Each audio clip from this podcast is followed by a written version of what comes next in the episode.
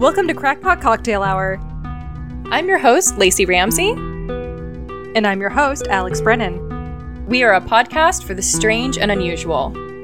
Every other Friday, we release an episode where one of your hosts teaches the other about a topic or event that we find to be strange or unusual. On Monday, before the episode is released, we post our custom-themed cocktail recipe so you have time to get the ingredients and drink along with us. So sit back and relax. It's time for Crackpot Cocktail Hour.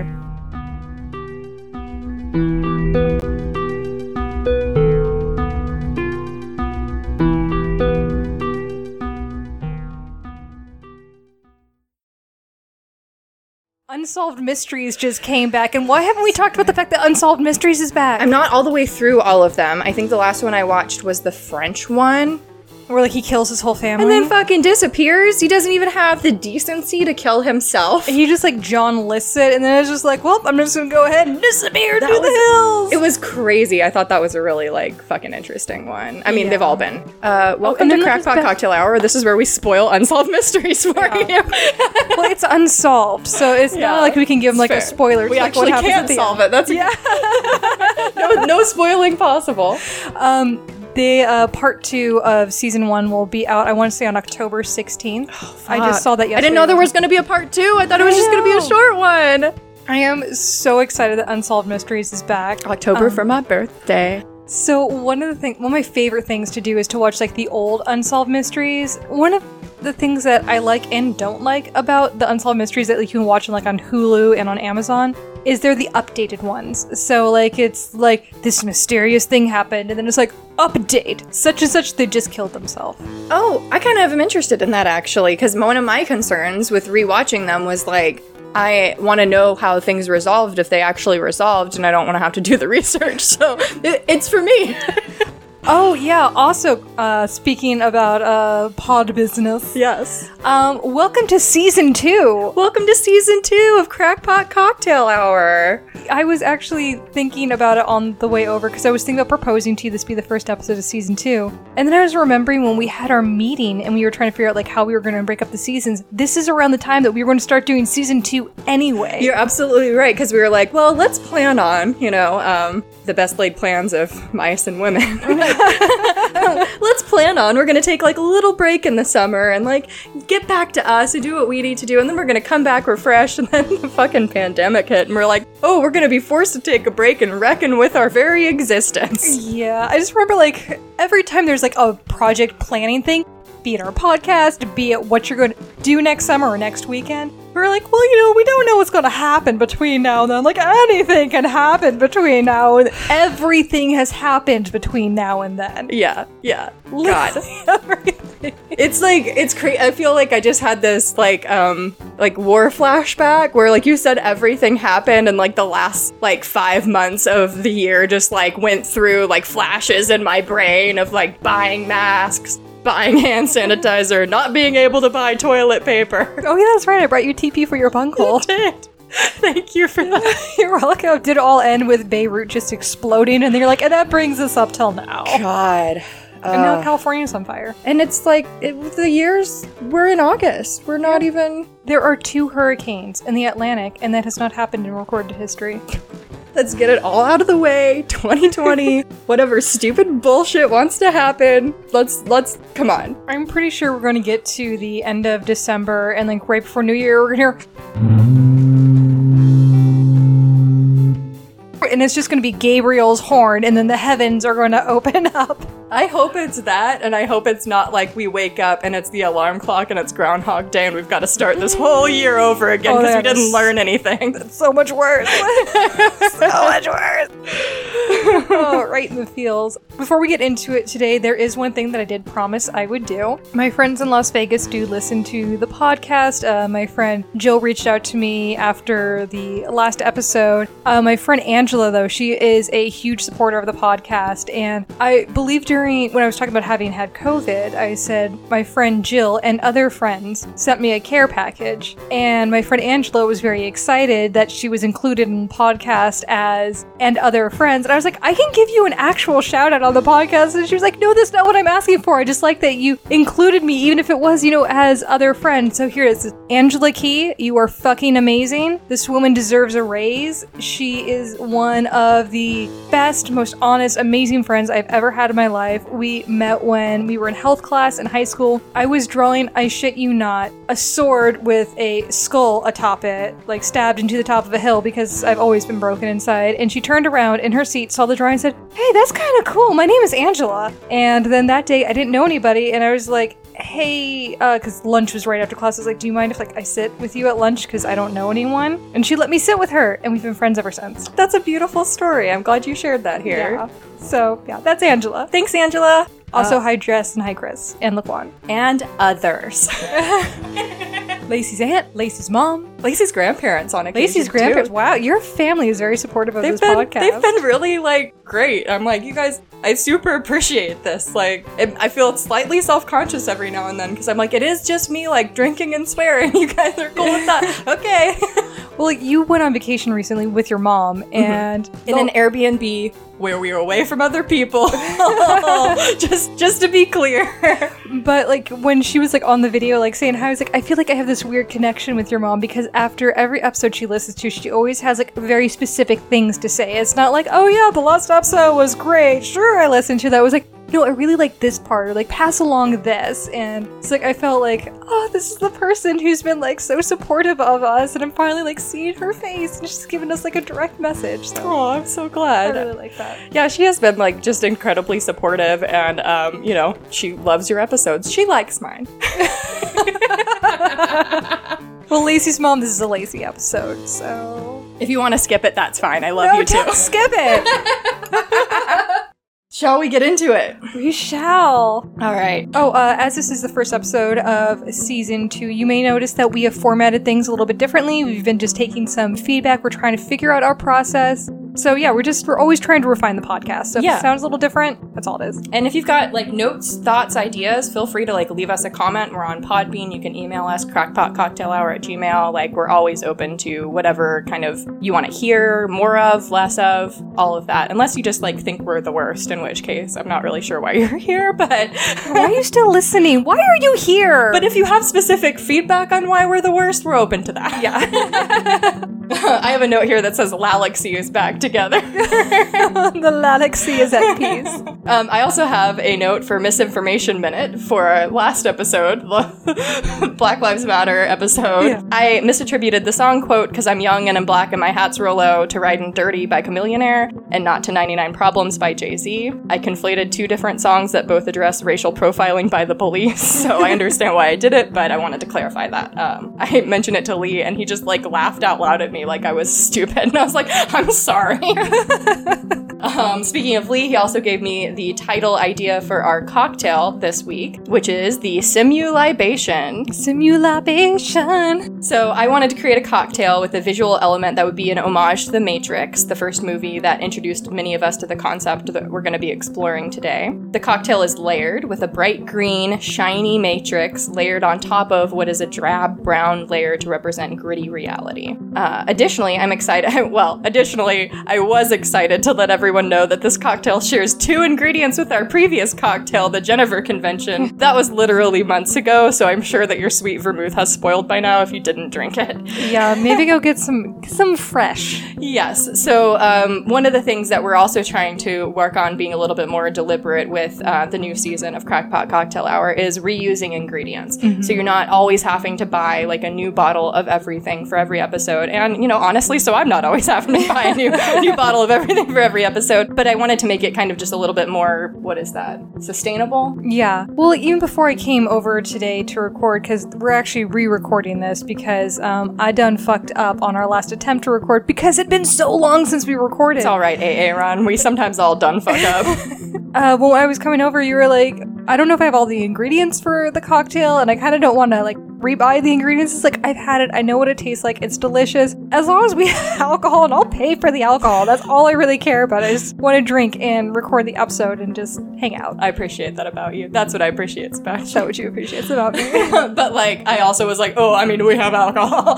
Please don't be concerned about that. So yeah, this is uh, this is the cocktail episode or cocktail uh, ingredient list. Um, I'll talk you through it. I just wanted to make sure that everybody knew, like, this is kind of our thematic consideration. We're trying to do this going forward, but the fact that there's been a, such a large break between these two episodes makes it a little bit of nonsense. um, okay, so also here, the name of one of our cocktails. A little bit. Oh yeah, nonsense. Yeah. That's also, that was our very first one. Yep. The dragon fruit. That was season one, episode one. Throwback. Throwback. All right, season two, episode one. Here's a simulation cocktail. One part each. Jennifer, I went with the brand Bowls. It's in like a blue bottle and it's really good. And one part sour apple, apple liqueur. Half a part sweet vermouth, and a squeeze of lemon juice. You shake the Jennifer, the apple liqueur, and the lemon juice with ice, strain it into a martini glass, and then you slowly add sweet vermouth using a pipette, if available, to sink it to the bottom. So that's to create that layered look that we're going for, and I garnished it with an apple slice. The ingredients for the mocktail are very similar. You just kind of, I found a, a substitutes for the ingredients. One part each, Ritual Zero Proof Gin Substitute. One part Jota and Jota non-alcoholic green apple liqueur, that's spelled J O T A and J O T A, and half a part of uh, Versin Aperitif non-alcoholic sweet vermouth alternative. So it's all just kind of about finding alternatives to the ingredients that we're already going to be using. And then you also have the lemon. You shake the gin substitute, the liqueur substitute, and the lemon with ice, strain that into a martini glass, and then slowly add the uh, Versin Aperitif using a pipette if available to sink it, garnished with an apple slice. So analogous idea. And that's our uh, cocktail and mocktail. All right, well, even though we don't have that cocktail in front of us, we do have a different one with us today, so should we cheers? Cheers. It's going to be a plastic clink.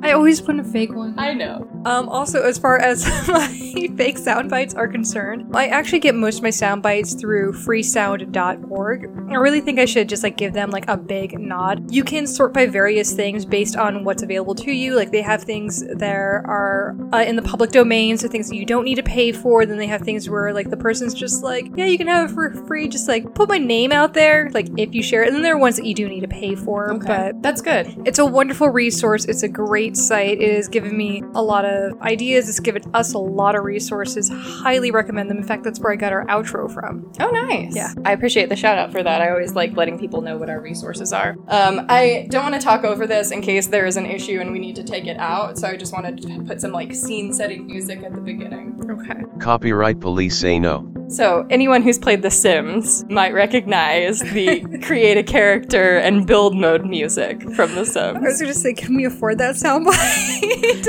it's just a YouTube clip that we can reference called Relaxing and Calming Music from The Sims series that somebody's edited together. So oh. I'm wondering if there's a right way around it if we give like reference and say, and that's also like less than a minute that we're using yeah. of it. So. It was also in the Garfunkel and Oates specials. Like I guess they were playing like the beautiful day part where they were going over the Grand Canyon, but in the special it's just silent and it just says we can't afford a U two song. That's hilarious. You're absolutely right. So I was like, I didn't want to talk over it in case we got to take it out, but I want, thought it would be a fun like set the stage. Have you ever played The Sims? I have. Do you have good memories? I have interesting memories. Me too. Sadistic memories. One of my favorite Sim was, what do you do when you play The Sims? You make all your friends and you put them in a house. Oh, yeah. And like when you're in middle school, the boys you have crushes on. Yeah. So uh, my friends and I made a uh, a Sim house one time, and my boyfriend Miguel at the time was one of the people in the house. And of course, there was me. And there were a couple. Then there was a fire. And for some reason, like when we would send Miguel to put out the fire because there was a chair on fire, he kept sitting in the goddamn chair that was on fire. He was like, this is fine. Anyway, so we lose like half of our friends. And Miguel, of course, dies because he was just Keep like sitting in the fire chair. And so at one point, like a day or so later, we're looking for my Sim, and we found her in her bedroom dancing in her underwear with a lampshade on her head. And when we checked her mood, she was depressed. Girl, we've all been there. I was like, oh, Sim Alex. You're like real Alex. So you know how The Sims can play a version of The Sims on their computers? Yes. What if, and hear me out, what if that's like what we are, man? Man, we haven't gotten high yet. I know, I know. I want to keep this coherent. That's what we'll be exploring today. That's what we do after the episode. That's right. I want to kind of lay a psychological foundation for this because that's my background and um, one of my strengths. So I want to flash it out there whenever I can. Uh, I want to go over the D S M five definition of a couple of terms that are related to the idea that you feel like you're not fully real. Uh, depersonalization is feeling detached from your personal experience, like you're an observer of your own thoughts or your own sensory experience. Sometimes it involves feeling like you're not real or you have no self. Mm. And then derealization is related to that. It's experiencing detachment from your surroundings and your environment. Like the world around you isn't real, or it isn't as it appears, or like something is off about it. It just doesn't feel right. There's something artificial about it. Yeah, it might even feel like there's a barrier between you and like whatever is real. Mm-hmm. It should be noted that some amount of dissociative experiences are just normal for humans. It's something built into our brains, so it's not like it's totally foreign or like a bad thing to have. Um, daydreaming is a dissociative experience. People with P T S D and, as we know,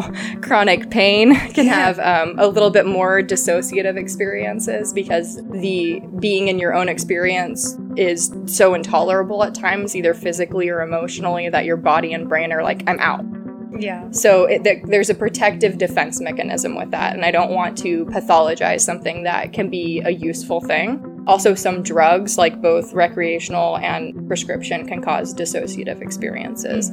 So while some level of these feelings are like normal and I don't want to pathologize them, if like you notice that like you're very bothered by this idea and like can't let it go and it starts to define your existence, or like me describing it as like, that's how I feel all the time, it might be like a decent idea to talk to a professional about that. If it's cool with you and you're totally fine with it, great, and don't worry about it. But if it's something that you find distressing, then there's actually like ways to work through that. So yeah, yeah. I want to throw that out there. I've had a heavy uh, dissociative episode before. I think you and I have spoken about it before. It yeah. lasted almost six months to a year. It was bad. Yeah, that is a lot. That is definitely outside the bounds of like generally normal. Yeah. Yeah. Well, because I mean, like everyone's like had that moment where like maybe like you'll be in the middle of work or on a bus or something one day and you're like, am I really here? Is this really happening? Is this how I'm really experiencing life? But then that goes away like a few. Or like you get home and you're like, did I drive home? Like, what was the oh, trip like? I, those are those always fuck with me. When like you get in the driveway and you're like, well, I didn't crash the car, so I guess I'm fine, but I don't remember the trip at all. Like, yeah. That's a dissociative experience, but th- a lot of people have that. Yeah, that makes sense. Well, your brain creates shortcuts. It's how you remember things uh, quickly. It's how it grabs things because your brain only has so much power to work on, and if everything was firing at once, your brain would explode. So, and we don't want that. Yeah, that's why like you don't read the full word. You usually like read like the first letter, the end letter, and then it's kind of like the shape in the middle, and that's how you figure out what it is you're reading. That's what I'm in love with the shape of you means. Now I understand it. Cheer it. As always, our sources will be on the episodes page on our website, crackpot cocktail hour dot com. But I wanted to give a shout out to two in particular that I just like rely on a whole lot throughout this episode. There's a Vox article titled, Are We Living in a Simulation? I don't know, probably, which is a great title. Um, Vox columnist Sean Illing interviews Rizwan Virk, who's the author of the book, The Simulation Hypothesis. So that interview is really rich, and I'll be drawing from that a lot. Another sor- major source that I'm going to reference is actually what I'm going to get into right now. It's the paper that kicked this whole discussion off in the scientific and philosophic community. So when you said two sources, I thought you meant Lily and Lana Wachowski. Also them. They deserve mad props. Uh, I definitely watched The Matrix in preparation for this episode uh, when we first recorded it months ago. uh, but it's a little less fresh in my mind, but still like, you know, basically the gist. Yeah. It's not like the movie changes a whole lot. The genesis of simulation theory, where this whole thing came from, the reason that we're talking about this, in addition to like, you know, everybody's feelings of like, maybe this world isn't real, and wouldn't it be cool if twenty twenty wasn't real? The genesis of all this. Well, you know, if you divide twenty twenty by five, you get four oh four. Which is an error. Error. That's hilarious. In two thousand three, Oxford philosophy professor Nick Bostrom published a paper titled, Are You Living in a Computer Simulation? In the peer-reviewed journal Philosophical Quarterly, arguing for the possibility that we are living in a simulation. His idea is based on the posit that one of the following three assumptions must be true. And I'm going to be quoting them from his paper to be precise, and then we're going to get into kind of what each of those mean. Okay, and so he said one of three. So it's like if one of these is true. Yes. Yeah. So one of them has to be true, he's basically saying. Mm-hmm. Either number one, the human species is very likely to go extinct before reaching a post-human stage. Post-biological state? Mm, perhaps even. Bring it back to another one of your episodes. That's right. A-aliens? Yes.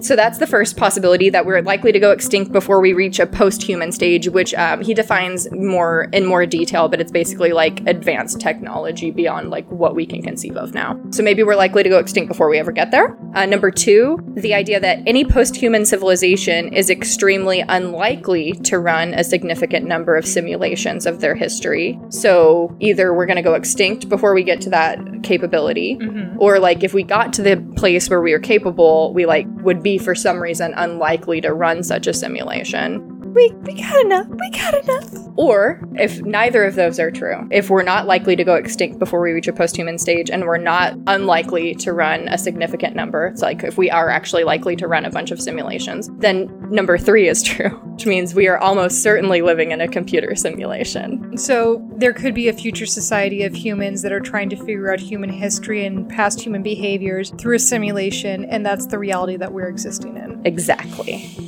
Well, there's a trip. Yeah, so like, if we're not living in a simulation, then we have to either say that we're unlikely to run simulations if we got to that point of capability, mm-hmm. or like that we just will never be able to get to that point. Because otherwise we can't be sure that, like if we think that we will almost certainly get to that point and then almost certainly run those simulations, we can't be sure that we're not in such a simulation. Well, also, we're already in many ways already running micro-simulations. I mean, The Sims is an example. Um, do you remember the old P C game Black and White? I do not. You played a god, essentially. Essentially, and you like had your own civilizations. They would, my favorite part of uh, Black and White is that when the women gave birth, they didn't break stride. They like just kept walking and just like, there's the baby. Or as Heath would like to say, they would just drop a shorty and keep walking.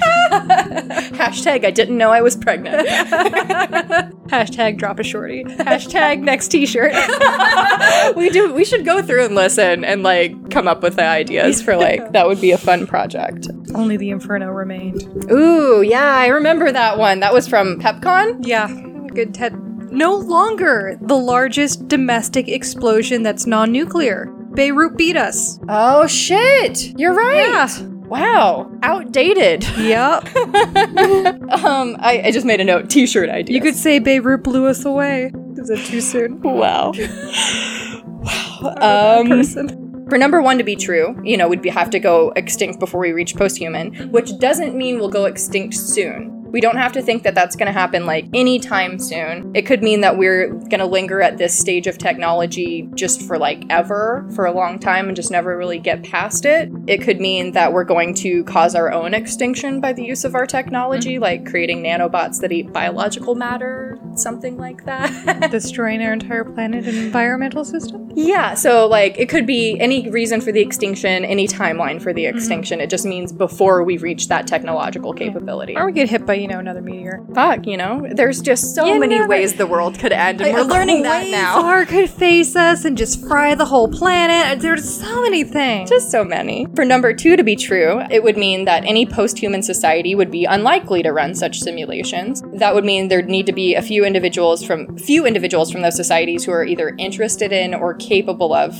doing those things. Like, so it would mean like not many people can or want to, mm-hmm. or uh, if it's easily achievable, then there would need to be some sort of collective agreement or law as to like why those simulations aren't like legal or ethical, or like why you can't, that would stop people from doing it. Mm-hmm. Or possibly post-human individuals develop along a trajectory that just causes them to lose interest in running these kinds of simulations, because we're speculating on beings that would be beyond our current capacity. Yeah. And so maybe they wouldn't have like any value placed on these simulations. Maybe they wouldn't be scientific value. There would be no entertainment value. Like, it's possible. Um, Bostrom posits in his paper that maybe instead of like video games like we play for recreation, post-humans just get their fun from directly stimulating their brain's reward center. Just like cut out the middleman. Just keep like pre- pressing that button. It's like, I want more serotonin, more endorphins. Dopamine. Um, so I'm like, yeah, there's a lot of like possibilities within the assumption like that maybe somebody would be, they'd be unlikely to run this, or mm-hmm. there wouldn't be very many people who could. I, I think that's really interesting, the idea that you'd like stimulate your brain directly. Yeah, I think that's going to be the future of rec- recreational drugs is instead of like taking like some sort of inhalant or injecting yourself with something, you'll probably be plugged into something you can just like boop, hit a button. And we'll be like, do you remember the barbaric, like, methods where people would, like, try to dump chemicals into their brain indirectly? yeah, yeah, I, I'm pretty sure that's the future of technology, but I also think there's something to be said for actual experience, and I think it all depends on the person. Some of the fun things, uh, so do you remember Dollhouse? How could I forget Dollhouse? First of all, I am in love with Eliza Dushku. Who isn't? Anybody in their right mind is in love with her. She's so incredible, and like also the actress who plays, uh, what's her name? The Asian one. Oh, Sierra. Sierra. I was like, I wanted to say November, but that's not right. No, that's um, the neighbor. Yeah. Uh, Sierra. She's incredible. Every time um, I see her in something, I'm just always blown away. I know. I've seen her in a couple. And she's in um, Altered Carbon. She's in Altered Carbon? I'm pretty sure. I'm pretty sure she's uh, the sister in season one, where towards the end of season yeah. one. Anyways. So. Yeah. yes, I remember Dollhouse. I love her. Um, But uh, one of the things that, because essentially the idea of Dollhouse is that people are essentially dolls, their memories have been wiped and you can load any personality into them and then people rent out what that personality is. So if you want a French hooker for the weekend, they can do that. If you need someone who's like a super spy, you can do that. So they are talking to the guy who like runs the whole chair and he has this really cool thing where he's talking to the head. He talks about how every brain is different. He says, you can try cocaine and you can decide it was fun, but it's not for me. And you can never do it again. You can give it to this doll that's on the table, and she has an adverse reaction. She hates it. But then I can take it, and my brain's like, this is the fucking shit, and I need it all the goddamn time. Mm-hmm. So every brain is so different. So even if you could, like, hit a button to stimulate that po- those positive emotions, it still might affect people differently. Yeah, and also, some people may not just want to do it that way. They may want to have a genuine experience to get that same kind of high. Yeah, I, I like that. I like getting into the nuance of this, because I think for me, like, either of these things could be possible, right? It's really possible that a post-human civilization just might not be interested. It's possible that we will kill ourselves before we get beyond this point. I think that's p- more and more possible seeming in twenty twenty. What, twenty twenty? twenty twenty? So I'm like, I think these, I'm glad that he set these things out because it's like, yeah, these are possibilities and we mm-hmm. should consider it. But we're going to spend most of our time considering the possibility that we're living in a simulation. um, tell wanna, me more, tell me more. So let's get into like the technological aspect of this and like where we are now and what would be required and all of that. So as of right now, we don't really have the hardware powerful enough to process a simulation like that on that level of detail, uh, and we don't have the software to run one, so we're really like kind of at a loss on both levels. Yeah. But we don't have to believe that we're close to possessing such technology like on a timeline. Like it could take hundreds of thousands of years to get there. We just have to think that it's possible that mm-hmm. we could eventually get there. Um, oh, I would one hundred percent believe it's possible. Right. And I'm like, I mean, it's kind of crazy to me to be like absolutely certain that we couldn't. I mean, look how much uh, technology, just video games have evolved over the last several decades. You go from something like Pong. Right. And then uh, if you look at like some of the details on some like the new like four K video games that are coming out like on your PlayStation. And we're in V R now too. Yeah. I mean, like uh, I was just playing uh, The Last of Us Part two, which is if you really hate yourself and you want to cry and you you want to see characters tortured, play Last of Us Part two. But just like the facial expressions, the fact that the zombies are no longer on sort of like a preset path, it's always different each oh, time cool. based on their interactions with the environment. It's just developing so much. Yeah, so you can definitely see kind of how like even in even in our lifetime, like so much has yeah. changed. Remember um, when the N sixty-four was like the cutting edge of technology? I do. I'm st- Mar- Mario sixty-four is one of my like top three all time favorite video games. Did you murder the penguin? Yeah. Of course, I always kill the fucking penguin. I mean, when you don't need him anymore. The first time I noticed that the penguin didn't respawn, I was like, ew. Whoops. So yeah, we just have to think it's possible to run such a simulation in the future. Rizwan Virk, the author of the Simulation Hypothesis book, estimates that we will reach the simulation point where we're able to create a realistic simulation, like a seamless one, within this century. He thinks like that's the short timeline that we're actually on. I think that's possible. Yeah, I'm kind of like, Judging by, like, technology going from massive computers to I've, everyone has one in our pocket, like... Yeah, and we even already talked on the Eight Islands episode, the uh, Berkeley Worm Project. Remind me of that. So, uh, Berkeley has put together the simulation of this worm that's supposed to react entirely to its environment, so it's supposed to act like a real worm would, and mm. a lot of people think that it's the first step towards true A I. Oh, and, yeah, I do remember. Yeah, and it's that. Just the intelligence of a worm, but it's a place to start. Right, yeah. Yeah, and you have to start simple to build on more yeah. complexity. The assumption about future technological power is that humans will be able to convert astronomical bodies like planets and stars into powerful computers by harnessing their natural processes like fusion. Oh, that's what the Brainiac race does in the Superman universe. Nice. I'm glad we've got a cultural touchstone for They're this concept. They're also trying to uh, learn all information in the universe, so once they learn all information of like a planet or a civilization, they destroy it so they can't create new information. Oof. That's what happened to Krypton. Well, we might be cruising for a Krypton birth. And, like, this idea that we'll be able to harness, like, the power from stars and whatnot is kind of just going off of what we understand to be true based on our current knowledge of physics. It's entirely possible that our current knowledge of physics isn't complete.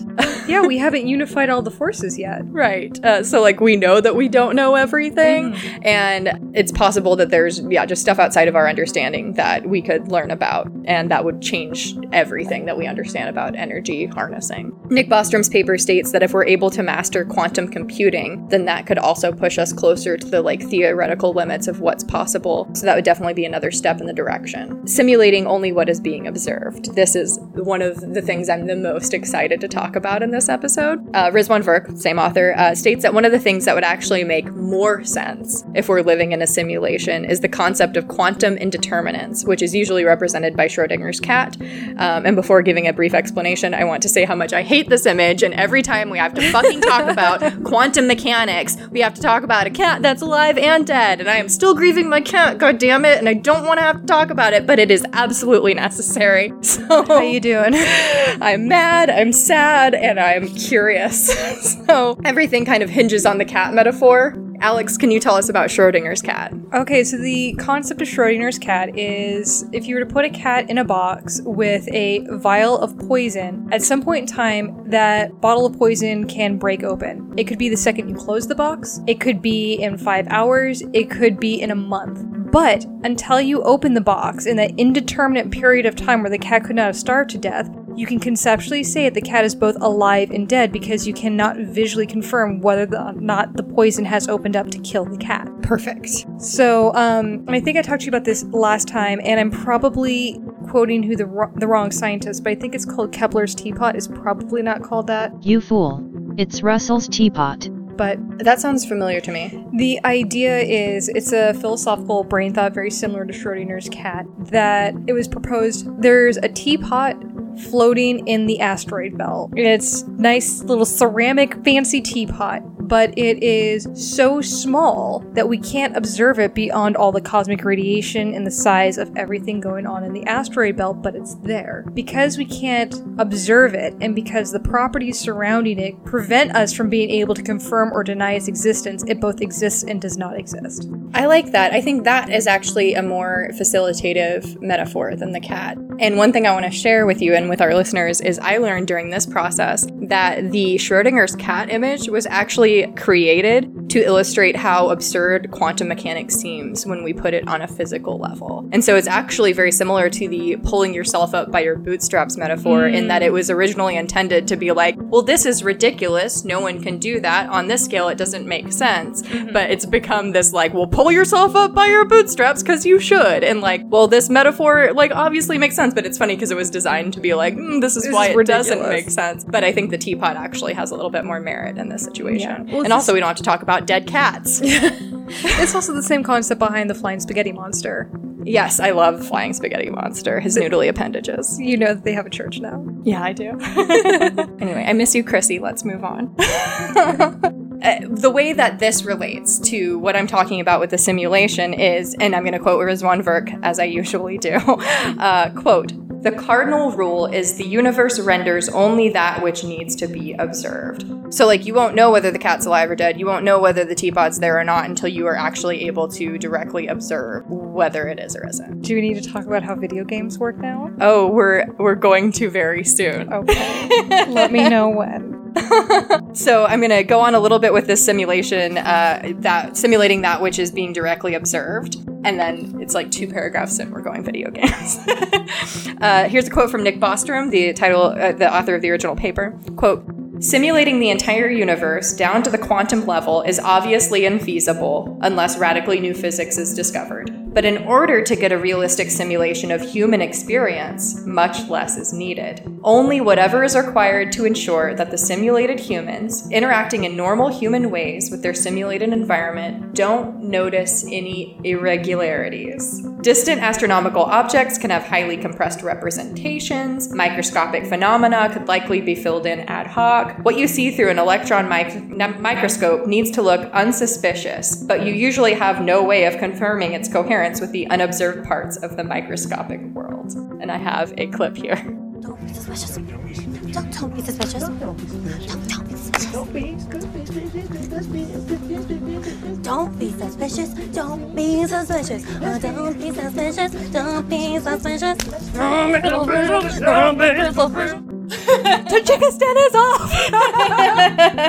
is off! So, um, you'll remember that the Matrix movie explains suspicious il- irregularities as glitches in the Matrix. Deja vu. Born out of something in the program being changed or updated. Mm-hmm. Tying this quantum physics concept of only rendering that which is being directly observed to video games, Rizwan Virk states that in the nineteen eighties, it wouldn't have been possible to create a game like World of Warcraft. We've optimized techniques for computer games since then, and the core of those optimization techniques, starting with the game Doom, is to render only that which is observable from the camera's vantage point, not the entire world. So, would you like to explain this, or should I? You go for it. Okay, so whenever you play a video game, so the idea is that your character, your avatar that you see on the screen, they're actually stationary. The entire environment is actually revolving around that character, and things that you experience don't actually render until you get to it. Now, there are very clever ways to do this, like with framing, having painted objects in the distance that are actually uh, getting closer, and then have that object not actually manifest until you get to it. You may see this in a video game where you may see a rock look kind of blurry, and then suddenly you get just close enough, and there's like a little bit of a,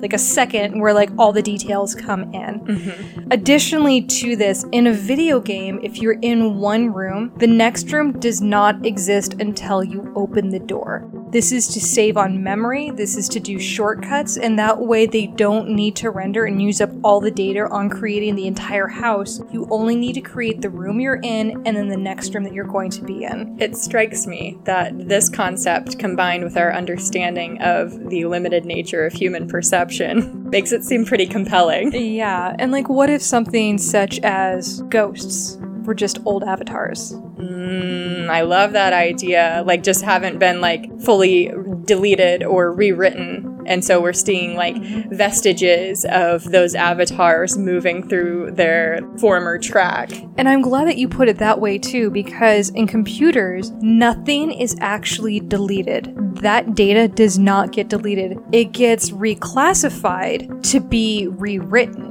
So if you start off with a gig on your hard drive, you will always have a gig on your hard drive. If you delete things from your computer, you're actually rewriting over different parts of that whole gig that you had there previously. It sounds a lot like conservation of mass. Yeah, and so here's one of the cool things too. So you might hear like on forensic files or something, they went into the computer and they tried to delete these files, but they found it. That's because you can go deep down into the code of that computer to all the changes that were made, and you can go to that data that was set to be rewritten, and you can still grab pieces of that data. And if you really know what you're doing and you know how to read the code, you can almost completely recreate it. Uh-oh, I've got a computer to burn because it's got all my old MySpace documents on it. Yeah, you would actually have to literally destroy, like, grind up that shit. The hardware. Yeah, like, you'd have to destroy the hardware itself to actually get rid of something. But I love this idea, like, the, applying the notion that video games and, like, rendering only that which is seen is actually our experience. Because yeah. we know from our very first episode how limited human perception is and how our brain, like, tricks us into filling in the gaps. We've got a blind spot in each of our eyes, and mm-hmm. our brain is just, like, continually filling that gap in. We don't see when our eyes move, which is always, but our brain goes back and rewrites and fills in the gap from what we would have missed while our eyes were moving. Yep. So, so many holes in our perception. We even talked about this dark matter. I mean, everyone talks about how dark matter is most of the universe, but that's probably just part of the universe that we can't observe because we've never needed to observe it. Right. What facility? Like, we have no use for it at this point, so... Yeah. Like, you and I can't see U V light or an infrared, but certain insects can. Yeah. Because it helps them survive. Whew. Shortcuts! Shortcuts in the brain! Well, we do the same thing with software, too. Yeah, and so it's also, like, a kind of, if we are the simulation, then it's like we're simulating the simulation, you know what I yeah. mean? Like, they programmed us this way, and then we're, like, gonna create the software according to the rules that are extant in our brains because we're programmed to understand those rules. If you notice, if you do something one time, it's really easy to do it the second time in the same program because that pathway's already been made. Which is, like, so exactly how our brains work, right? Like, yes! We, we uh, I think of it in terms of psychology very much. Like, you carve out a certain tendency. So, like, if something goes wrong, I think, like, oh, my life is stupid and I'm unlucky. And so if you have that thought enough amounts of times, then, like, you've carved out this neural pathway in your brain, basically this shortcut to where when something bad's, you're like, it's because I'm unlucky. And if you have questioned that and try to reprogram it, you have to, like, go through and replace it with a different thought or different behavior mm-hmm. or try to get your brain to get off that track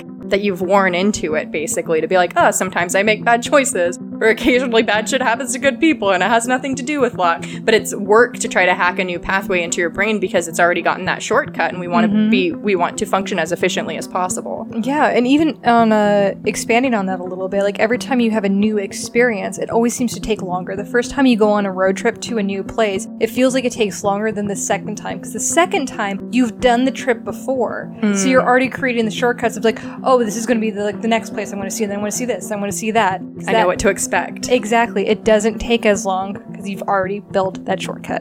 Which, like, if you want to get into it, right, like, me knowing what to expect could be feedback for the simulators, like, where I'm expecting a thing, and so they're filling it in because I'm giving them the data, they're not giving it to me. I like that thought. Lee likes to talk about gaming the simulation. Lee will be like, because I, I'll mention, like, if you notice that you haven't gotten a headache in a while, mm-hmm. then you'll get a fucking headache, like, pretty quickly after. Like, I usually, I'll be like, I haven't had a headache in a while, and, like, give me a day and I'll get another headache. And he's like, you're giving them ideas.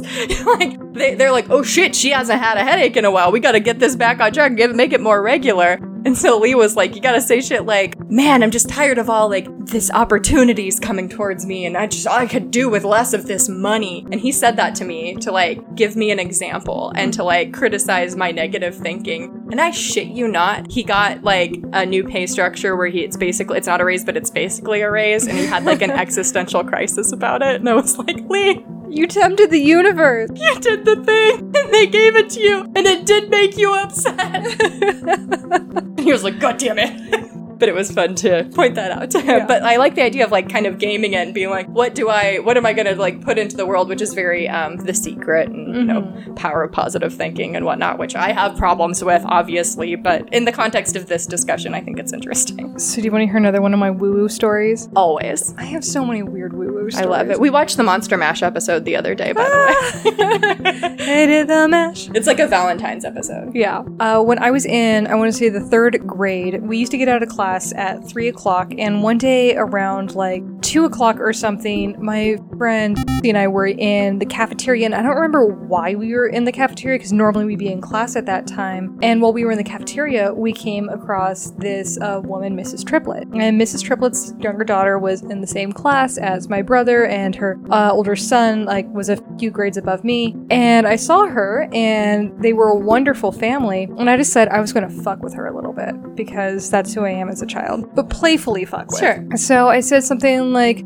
so I can't wait to go to your house after school today. And she's like, well, what are you talking about? And I was like, didn't my mom call you? We're going to your house when we get all out of school today. We're going to hang out at your house because she's unable to pick us up. And she's just like, uh-huh, Alex, sure, whatever. Because I she knew I was fucking with her. Well, we go back to class.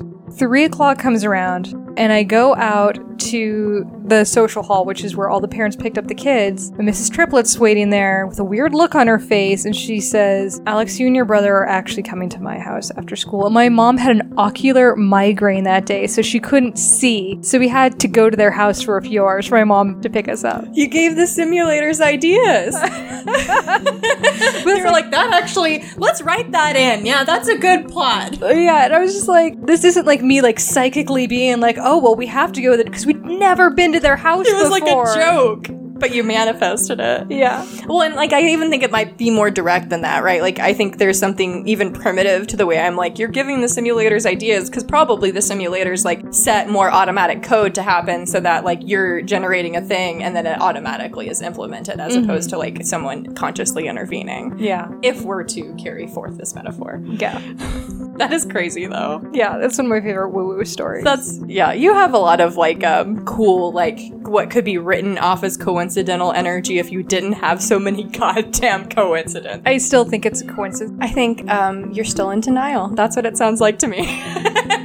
I don't have powers. I can explain away my power. Well, Lacey, you're the one who was able to curse your husband with nightmares. Yeah, I think I do have powers. All of, all of your spells have worked. That's true. That Every is true. Every single one. And I had that, like, we had that girls' trip where I read tarot for everyone and predicted everything for the year. Are we making a coven? I think so. I think we're That's a coven. That's the next step. Um, all right, I'm going to keep blowing your mind here. Bostrom states, moreover, a post-human simulator would have enough computing power to keep track of the detailed belief states in human brains at all times. Therefore, when it saw that a human was about to make an observation of the microscopic world, it could fill in sufficient detail in the simulation on the appropriate domain on an as-needed basis. Should any error occur, the director could easily edit the states of any brains that have become aware of an anomaly before it spoils the simulation. Alternatively, the director could skip back a few seconds and rerun the simulation in a way that avoids the problem. Interesting. Does that feel like deja vu? So, like, our understanding of, like, time and cause and effect and, like, control and, like, all of that is impacted if we are not really real. Yeah. I wonder if, like, the first time, like, radium was discovered, it was just, like, a decay in data. Now they're like, well, I guess now atoms have to decay in their universe for us to create radioactivity. Like, ah, shit. What's oh, the worst that could happen if we make things radioactive? Oh, shit, oh. They have atom bombs. It's a lot of bad stuff, actually. Bostrom says, quote, the basic idea of this paper can be expressed roughly as follows. If there were a substantial chance that our civilization will ever get to the post-human stage and run many ancestors simulations, then how come you are not living in such a simulation?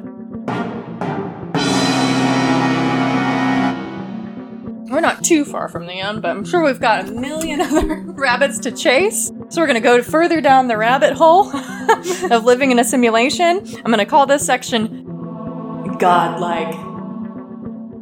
So we're going to talk about Black and White again? I don't remember what game it was. There was like a um, shooting game. I sound like a mom when I say that. There was um, some there was sort of... There was a game of, with some shooting. It was like, I think it was an F P C game. Uh, F P S? Jesus Christ. There was a game where you had a gun and you were trying to kill people with the gun. And when you did roll good, it would say, Godlike, or some other variation of that. And it always stuck with me because it was just like, God, what a fucking male fantasy to have a woman being like, Godlike. No, I was just like grossed out by him. um, Godlike. So going further down this rabbit hole, Bostrom's paper makes the analogy that post-humans running the simulation would be like gods to the humans in the simulation. They'd be in control of the environment and creation, and they'd possess superior intelligence. Since we can't be sure we're at the bottom foundational level of reality and not in a simulation, we have reason to believe that there might be post-humans watching and waiting to reward us for good behavior or, conversely, punish us for bad behavior. You've got a great look on your face. Do, because I'm going to talk about my favorite part of this episode. Is it Mass Effect? No, it's Roller Coaster Tycoon. Oh, yes. Okay, go for it. So in the video game Roller Coaster Tycoon, which some of you may remember, it came out like in late nineties, early two thousands. It was also very like The Sims in a lot of ways. It very much was, and I believe that there are modern versions of Roller Coaster Tycoon, but the idea is that you would have to create a theme park, and was based on certain metrics, like you had to uh, spend under X amount, you need to earn X amount, like it, uh, your customers need to be so happy, and it was like all these things that determined whether or not you had a successful theme park. And my favorite metric was that it was based on customer satisfaction. And part of the way you could do this is have clean parks, have good rides, make sure there's good variety. But sometimes you would just get a customer who was a real pill, and they were just pissed off no matter what. Well, my brother and I found a way around this. Is this the pandas? Pandas. Your idea is so much more charming and makes makes you the kind of god I would want to worship, because after this we're gonna we're gonna get to what I did to solve this problem. He is a wrathful god.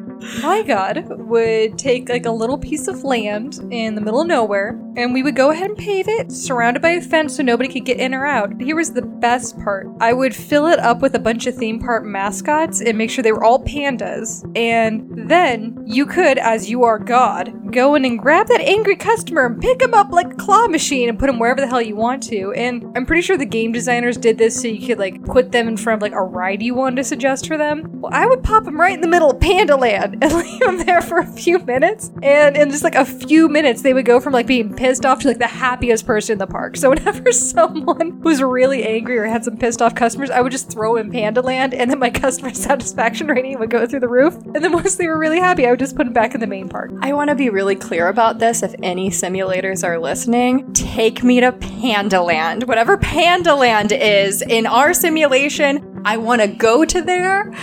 Well, I want to go to Panda Land. I think that these people in this simulation, you're like, it's a fill in the blank, so they don't remember going to Panda Land. They don't know how they got to Panda Land, but all they knew is that they were happy after Panda Land. I want to go to Panda Land. I would very much like that. Just take us to Panda Land. So what did you do? Shall I share my uh, my solution to the customer satisfaction problem? Go on. So um, Robin and I would always play this game together. Uh, she and I also played a lot of The Sims together, so we're a good influence on each other. And whenever we had a dissatisfied customer, we would find a field that we hadn't developed and create a one by one square that was like super deep and fill it with water and then drop that customer in there and drown them.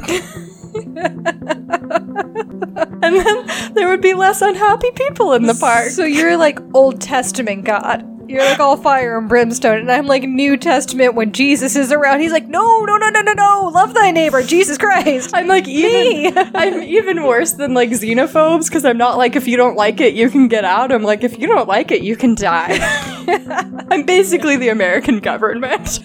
Jesus. Oh, man. All right. So, uh, I yeah. just send people to happy prisons. Different strokes for different folks. God, I'm just like, enjoy the theme park. Go get some cotton candy. So, um, yeah, you know, we all do different things with our power. You are an argument for the idea that ultimate power does not corrupt absolutely. I am an argument that it does. See, here's the thing. If I ever hurt a customer, even though I knew they were just simulations, I always felt bad. Aww. That's why I can never play, like, a true renegade in Mass Effect, because, like, I would say, like, a really mean thing or do something, and I was like, this isn't helping the galaxy, and it just hurt my feelings. The other day, I was really hormonal and, like, raging, and Lee was like, why don't you, like, play something where you get to kill shit? And I was like, yeah, I'm gonna make a character, and I'm gonna make him bad, and I'm gonna do bad things, and I just can't fucking do it. I just really can't. It's so hard to, like, be a fake person hurting fake people, because, like, also it, like, you felt I felt the degree of separation from my, like, theme park people, like, mm-hmm. they're all I did they would be nameless, and I would name them before I would drown them too, so I would be like, Lacey. oh I'm, I'm mad at this guy Kyle, hmm this guy's gonna be Kyle, and I'm gonna kill him, so Lacey. But like in in games like Fallout and stuff like that, like the people feel more human, and you've mm-hmm. got like a connection, and they're like, hey, I'm hurting for some reason, and like I don't want to make their hurt bigger. Whereas like, you know, this person was just a symbol for my rage in Roller Coaster Tycoon. Um, yeah, so we're um, you know, everyone's different. um, I want to go to Panda Land. So the idea of like being godlike and ra- waiting on like reward and punishment within the simulation. Rich Terrell, a computer scientist at NASA's Jet Propulsion Lab, he is pretty excited about like tying science and religion together, like using these ideas. Uh, he says, "quote If we're li- like he says if we're living in a simulation, then quote there's a creator, an architect, someone who designed the world, and we have to wrestle with that in the context of math and science rather than just faith." And so for him, like to find out that we're living in a simulation actually lends credence to the idea of us having like a god, in and that could also be a unifying thing too. Yeah, or you know, as we've seen so far, very not unifying. Well, I mean, right now with uh, all religions, all religions are based in faith. I mean, no matter what you get down to, because there are loopholes, in, there are even loopholes in science, but there are loopholes in every single religion, so it really does come down to faith. Sure. But if you can prove that there's a creator, then it's like, we're not saying that my way of thinking is better than your way of thinking, because I think uh, the, the Hindu gods are Or true. Like the creator is vengeful, or I think the creator exactly. is good, or I think like X about it, but like maybe we can all agree there's a creator. Yeah. Yeah, I see how that could be unifying. Yeah. Having some kind of proof. Along the lines of marrying science and faith, there remains the possibility that any of us could be the only complete person in a simulation, and that the others around us are simply N P Cs, non-playable characters. Well, doesn't that go into, like, the uh, mind in a jar theory? Uh, I'm not sure I'm familiar with that. I think therefore I am. Mm-hmm. I don't know if I am what I think. I ah. know that I exist, but everything outside of me could be a projection, and I could literally just be a brain in a jar somewhere that's being stimulated and therefore hallucinating or believing I'm seeing all these I things. Love that idea, and that perfectly intertwines with simulation theory, I think. Yeah. Um, and very Matrixy, by the way. Just brains in jars. Uh, Bostrom called these people shadow people, simulated to behave like a person. For me... Like the agents in The Matrix? Just like the agents in The Matrix. But for me... Um, with my master's in psychology, uh, this is a really psychologically dangerous idea, right? Mm-hmm. Like that I'm the only real person and everybody else is like fake or not real or not a person or Well, that's why in open world video games like uh, Grand Theft Auto, you can just go around and like punch someone in the face or shoot like a random stranger because you're like, they're not real. Right. And it's like that separation of like, I know they're not real. And so my actions towards them don't actually have real consequences. Yeah. So I can do whatever I want to whoever I want. Yeah. Well, because like I always put on like pickpocket in games like that. So like if I run into someone, I'll steal their money because my character's the only real player because I'm the user and they're all and, like, simulations. They don't actually need that money because yeah. they're not real because I'm not going to do anything with it. They're literally just carrying that money for me to steal them. Yeah. Steal from them. Which is, as we can see, kind of dangerous if yeah, we were to like live life that way. Just like, oh, that guy who cut me off in traffic isn't fucking real, so I'm just gonna shoot him and keep driving. Like, I know we can't prove this in any way, shape, or form to anyone outside of me, but I promise I am a real person. Do not fuck with me. That's just what you'd say if you were a simulated person, though, right? I know, exactly. So yeah, I, I, that's definitely like, I think dangerous. And for me, uh, you know, to tie it back to religion again, it touches on Calvinism. Mm. It touches on the idea that, like, each of us are predestined to heaven or hell, and we act accordingly, and that's kind of the track we're set on, so... Yeah. Well, I mean, that was part of, like, the whole Puritan belief, because they believed in predestination, and the way that you can reflect whether or not you were going to heaven or hell was how good you appeared to others in this life, which was why they were... That's why the Puritans were the way they were. They were so buttoned up, and you can't do this, and you can't do that. Right, yeah, and, yeah, thanks. Thanks for making a country out of that shit, and we appreciate it. Also, fuck you all over Cromwell, fuck you everyone in Salem. Yeah, thank you. Back then, back then, back then. People in Salem are very nice now. Yeah, I'm sure. But like, you're absolutely right, and it's uh, it's this idea of like, and for me, Calvinism always tripped me up because I'm a low self-esteem pessimist, and so the idea that like I would naturally assume that I'm one of the saved people, and that like God was like, yeah, no, you, you're saved. so you're gonna be good. Like, that makes no sense to me.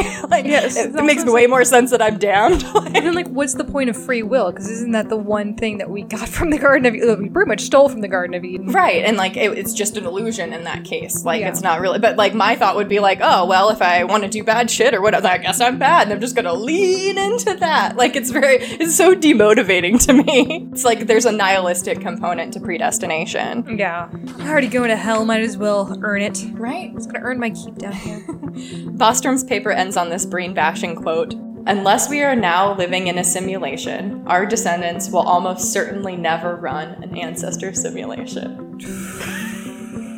So talking about Star Trek. Yeah. This is actually how Star Trek Enterprise ends. Oh, wow. So, um, Star Trek Enterprise, in my opinion, is the worst of all the Star Trek shows. And I will die on that hill if I have to. But at the very end of the show, because, you know, the concept of it is pre uh, the original series. It's oh, like okay. when it's all starting out. It's like when the first captains on one of the first ships. It's when, before Starfleet even exists. Okay. So, uh, at the very end of it, you notice that Riker and Troy are characters from Star Trek The Next Generation. You need to explain this, Alex. There, uh, like during like the ceremony when they finally create like the Federation of Planets, and a lot of people, you know, start thinking, oh well, you know, time travel, what the fuck ever. I mean, it's it's Star Trek. But then at the very end of the episode, they go end simulation, and you find out that they were on the holodeck and for the whole show. And they talk about, it's Troy and Riker talking about, it's like, well, you know, there's so many records from this time, we don't know exactly how it was, but this is like the closest simulation that we've had to what may have happened. Wow. Yeah. Star Trek, ahead of its time. Always ahead of its time. How much stuff in Star Trek do we see ourselves using day to day? We should do like, okay, another podcast idea. I had this idea and it wasn't fully baked and now it is. Combining the prophecies of Star Trek and The Simpsons. Ooh. What's come true? What hasn't come true yet? What are we still waiting to come true, like, based on what we've seen predicted? Ooh. Okay, so last week I had to be picked up at the Seattle Center by an Uber driver, and I went to, like, the normal pickup zone, but because of all the construction that they're doing on the Key Arena, I'm sorry, the Environmental Pledge Arena. You couldn't see my jerking off motion, but that's what I just did. um, I had to go to the opposite side. And so he told me what cross streets he was at. I d- so I knew the general direction I was going in, but I didn't know exactly where he was. So what I did is I pulled up my phone because there's G P S on it, and I followed the G P S to where I needed to meet him. So I'm walking through the Seattle Center, looking at my phone, following it to the coordinates I need to get to. I'm like, this is like having a fucking tricorder. This is like every episode of Star Trek where you see them like holding like their little tricorder out, and they're like up this hill, there's supposed to be the, like the mineral that we need, or you're what the right. fuck ever. You're right. Yeah, and like I had that thought, like, I, well, I'm on my way to like meet my Uber driver. I'm like, this is my tricorder. This has like a compass and everything in it. That's amazing. It'll tell me what weather patterns are coming through in my area. So ahead of its time, right? Oh my god. Yeah. All right. Well, that's Star our next Trek. podcast, you guys. Well, maybe not the, the very next episode. No, like yeah, the next yeah. podcast will launch. Yeah, it'll be just our next full series. Exactly. Neo Nostradamus. Okay. Oh, Neo Nostradamus. Just came up with that. I love that. Neo Stradamus. We'll work on it. We're workshopping it. All right, all right. Um, so how might we determine that we're living in a simulation? Bostrom states that we might one day encounter a pop-up message with information stating we're living in a simulation. I mean, it could be that easy. It could just be like, hey, we've decided to let you guys all know. Um, B T dubs and simulation. Right? He's like, if we are in a simulation, the best way to learn about it is by trying to study it, like we already do, trying to understand the world around us. The main problem scientifically, and that keeps this from being a fully scientifically explorable theory, is that it's not really falsifiable at this point, meaning we can't disprove it. Mm-hmm. We can't prove that it's not true. So we can't be fully sure that it is true based on that. To quote David Chalmers, professor of philosophy at N Y U, "You're not going to get proof that we're not in a simulation because any evidence that we get could be simulated." Yeah. So there's a bit of a circular reasoning there to where we like can't really prove it at this point. Yeah. And then what would it mean for humanity if we were able to determine that we're in fact living in a simulation? A lot of scientists have expressed concern that this might lead to a general feeling that there's no accountability because nothing is real. And so people might turn destructive based mm-hmm. on that. And we were talking about that on a like one person scale, like thinking I'm the only real person. But if everyone was like, none of us are real, that could be destructive. action on a really grand scale. Mm-hmm. Um, and at the very least, like a lack of desire to plan for the future. Well, even if I am a true A I consciousness existing in a simulation, it still takes me back to, I think, therefore I am. So just because our universe was created intentionally for whatever simulated purpose, that doesn't make me less real. I do yeah. still exist. And if I exist because I was constructed for the simulation, therefore you exist, because all it really is is to tell me, it's like, this is the same universe that you've known, just with slightly different parameters than you thought. Yeah, I like that. I, and, like, I think there would be something really exciting to finding that out, but I also think, like, our lizard brains are stronger than we want to give them credit for, and, mm-hmm. like, things not being as they seem is real, like, bad lizard brain feeling. Yeah. Well, I mean, also, I mean, energy is neither created nor destroyed. That's, like, the one thing that we do know, which is changes. Conservation of energy and mass. Yeah, um, which is how computers or how our brains create shortcuts, all those things, is all a self-contained energy that's just changing shape and form. So the same thing's going to happen when I die. Mm-hmm. My energy is still just going to go out and join the rest of the energy and then come to like a new form. So technically we never cease to exist. We just go on in a different way, and it may just be in a different way than we thought we were going to go on. Yeah, and we don't actually know what happens when people die, where their consciousness goes, if it's just gone forever, if the chemicals just all totally stop and that bit of energy that was running through us is gone. I like to think that if, because we've found that things exist on multiple levels mm-hmm. of existence, so there are different higher and shorter forms of energy. I like to think that if there's one form of consciousness out there, being our human sentience consciousness, there has to be more than one form of consciousness. And a part of me likes to think of the idea that there's a chance that we're part of the same collective of consciousness, just trapped in one vessel. I like to think that we just rejoin that consciousness when we die. I like that too. I think there's a lot to be said for that. It um, hits on bits of The Golden Compass for me, mm-hmm. The Dark Materials, which is like one of my favorite book series. Rizwan Virk states that how we would be affected by the knowledge that we're living in a simulation comes down to finding out whether we're playable characters or non-playable characters. Because if we're playable characters, he thinks many of us would want to know that we're in a simulation so we could better understand, like, what are the rules? What are the parameters? What are my limits? Like, what are my goals? You know, yeah. like, I think a lot of us have had some version of the thought, like, like, how do I do this life thing? Like, if there was some kind of, like, yeah. guidebook. Like, or what do I do next? Like, I've hit this stage. So, like, how do I figure the rest out? And so I think, like, a lot of us, if we found out we were playable characters, we'd be pretty curious. Mm-hmm. But if we find out we're non-playable characters, meaning, like, we don't actually have decisions, meaning we're simply programmed, then a lot of us, like, you know, might go crazy and feel trapped and yeah. feel like, going back to that predestination thing, I can see that backfiring for a lot of people psychologically. So I like this idea of playable and non-playable characters. Um, it makes me, like, wonder if, like, what if sociopaths, or what we know sociopaths, are just playable characters?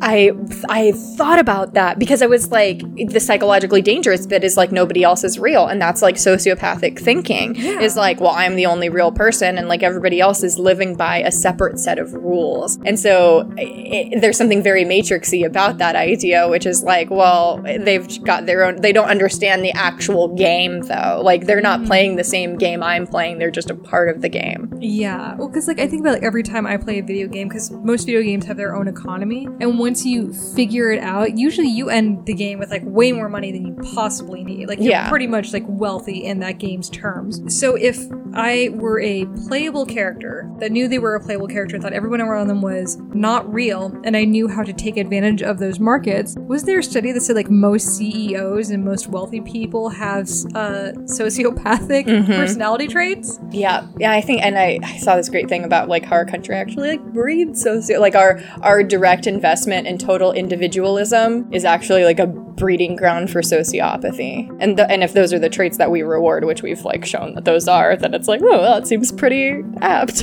Yeah.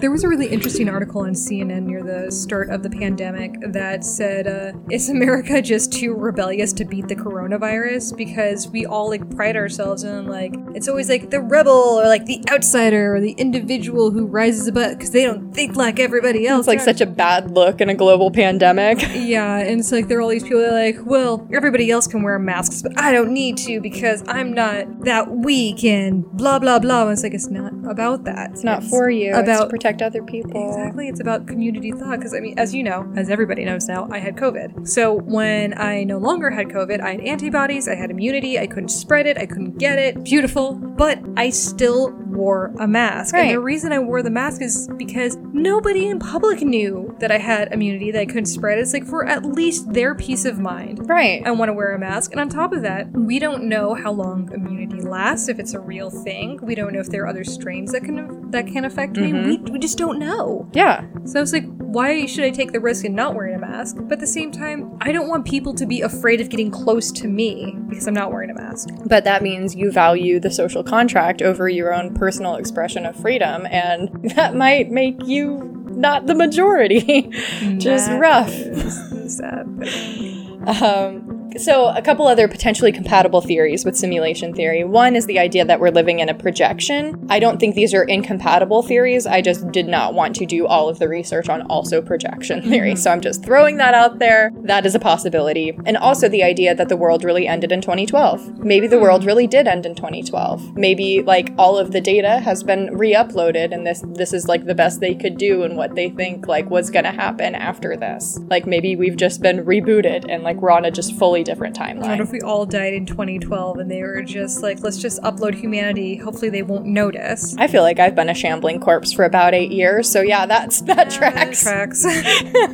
And then one opponent of simulation theory is Harvard theoretical physicist Lisa Randall, who states, quote, and I love this, quote, the argument says you'd have lots of things that want to simulate us. I actually have a problem with that. We mostly are interested in ourselves. I don't know why this higher species would want to simulate us. I actually am very interested in why so many people think it's an interesting question. End quote. I, I do think it would be future humans simulating us because we want to understand ourselves. But like that begs the question, where is the line drawn between human and post-human mm. and what defines human versus post-human, and would the access to this capacity for technology alter us in such a way that we have no interest or utility for this? Okay. I mean, so that's actually a good point because I'm thinking like uh, going back through like human history, yeah, we've made technological advancements, but you'd have to go so far back that would be like we are like post-Neanderthal. Post-Cro-Magnon. Right, and like how interested are we actually in those? Like I think... Have we? St- how many Neanderthal simulations do we have? Yeah, I mean like I think we're kind of like at the point, and I can't speak from an anthropological point of view because that would obviously be like their territory. I don't know like how much interest there has been in like how many of them use tools, how many... I mean, there's always like more data to find, but sure. I don't know if it's as in-depth as we want to know exactly what people were thinking in the Bronze Age. Yeah, so I'm curious about like the applicabi- applicability of that to yeah. post-humans. Another opponent of simulation theory is physicist David Tong. Tong states that our understanding of the universe is that on its most basic level, it's not actually made of discrete particles so much as it is made of fluid. And he notes that any attempts for us to represent this aspect of nature or reality in a computer program have been super unsuccessful because we do not know how to program wave-like, fluid-like reality. Yeah. Well, I mean, light acts both as a particle and as a wave. Yeah. So. And I think, like, us wrapping our minds around that, like, we're still not there. So those are a couple of opponents of simulation theory, but I'm going to get back to our main guy, Rizwan Virk, and then also our guy, Nick Bostrom, and we're going to end on them. Virk states that our understanding of physics has evolved from the Newtonian model, that everything is reducible to particles, mm-hmm. to an understanding of quantum physics, being that everything is a field of possibilities, more so than discrete actual objects. Mm-hmm. He says the next evolution of our understanding of physics is integrating our understanding that at the core level, everything is based on information, bits of information. He says, quote, if the world isn't really physical, if it's based on information, then a simpler explanation might in fact be that we are in a simulation, that it is generated based on computer science and information. Because if our basic love of reality is information, then that's actually kind of evidence that we're in a computer. Yeah, well, I mean, energy is neither created nor destroyed. And on a computer, d- data is neither created nor destroyed. It's just rewritten and it changes form. There you go. There's a, have you watched uh, the movie Radioactive on... So it's on Amazon Prime right now, and it's about Marie Curie. Mm. Oh, Marie Curie. um, it's okay. There, okay. There are parts of it that are really good. There are parts that I really like, and I, I think I would have just done it differently. But there's a beautiful part where her and her husband, Pierre, after discovering radium, are bringing their discovery to a scientific board, and she says... I am here, gentlemen, to tell you that you have fundamentally misunderstood the atom. Ooh! Oh, God, mind-blowing. I, just, oh, I love it. Stick it to him! Also, I think she's the only person still to hold two Nobel Prizes in two different forms of science, being physics and chemistry. That's pretty badass. We we bow down to you, Marie Curie. Yes, yes, we do. Yes, we motherfucking do. Uh, two quotes I want to end on. Rizwan Virk. There are lots of mysteries in physics that are better explained by the simulation hypothesis than by what would be a material hypothesis. The truth is that there's much we simply don't understand about our reality, and I think it's more likely than not that we're in some kind of simulated universe. And then, uh, when pressed, Nick Bostrom quotes Hamlet. There are more things in heaven and earth, Horatio, than are dreamt of in your philosophy. And that's it. Yay! Take two complete. Yeah, take that. Season two off the ground. Whoop, whoop. All right, let's make sure it actually recorded. um, thank you for listening. Uh, I hope you enjoy whatever our new intro, outro. Do you know what our next episode's going to be? Oh, so we could like tease it? Yeah. Oh, because um, it's. I just did this one, so you would be up next. What if one day a young small town inventor suddenly disappeared in an explosion of dynamite, and you found out he was trying to create his own U F O? And what if I told you that when the scientific community looked at it, it was scientifically sound? Oh, I'd be very interested in that story. Well, join us next time on Crackpot Cocktail Hour, because we're going to try to go to the stars. I'm excited! Season two is off to a good start. Yay, yay! Season two? Well, thanks for listening. As always, cheers. Cheers. Do this all day. All day. All day. Do all day.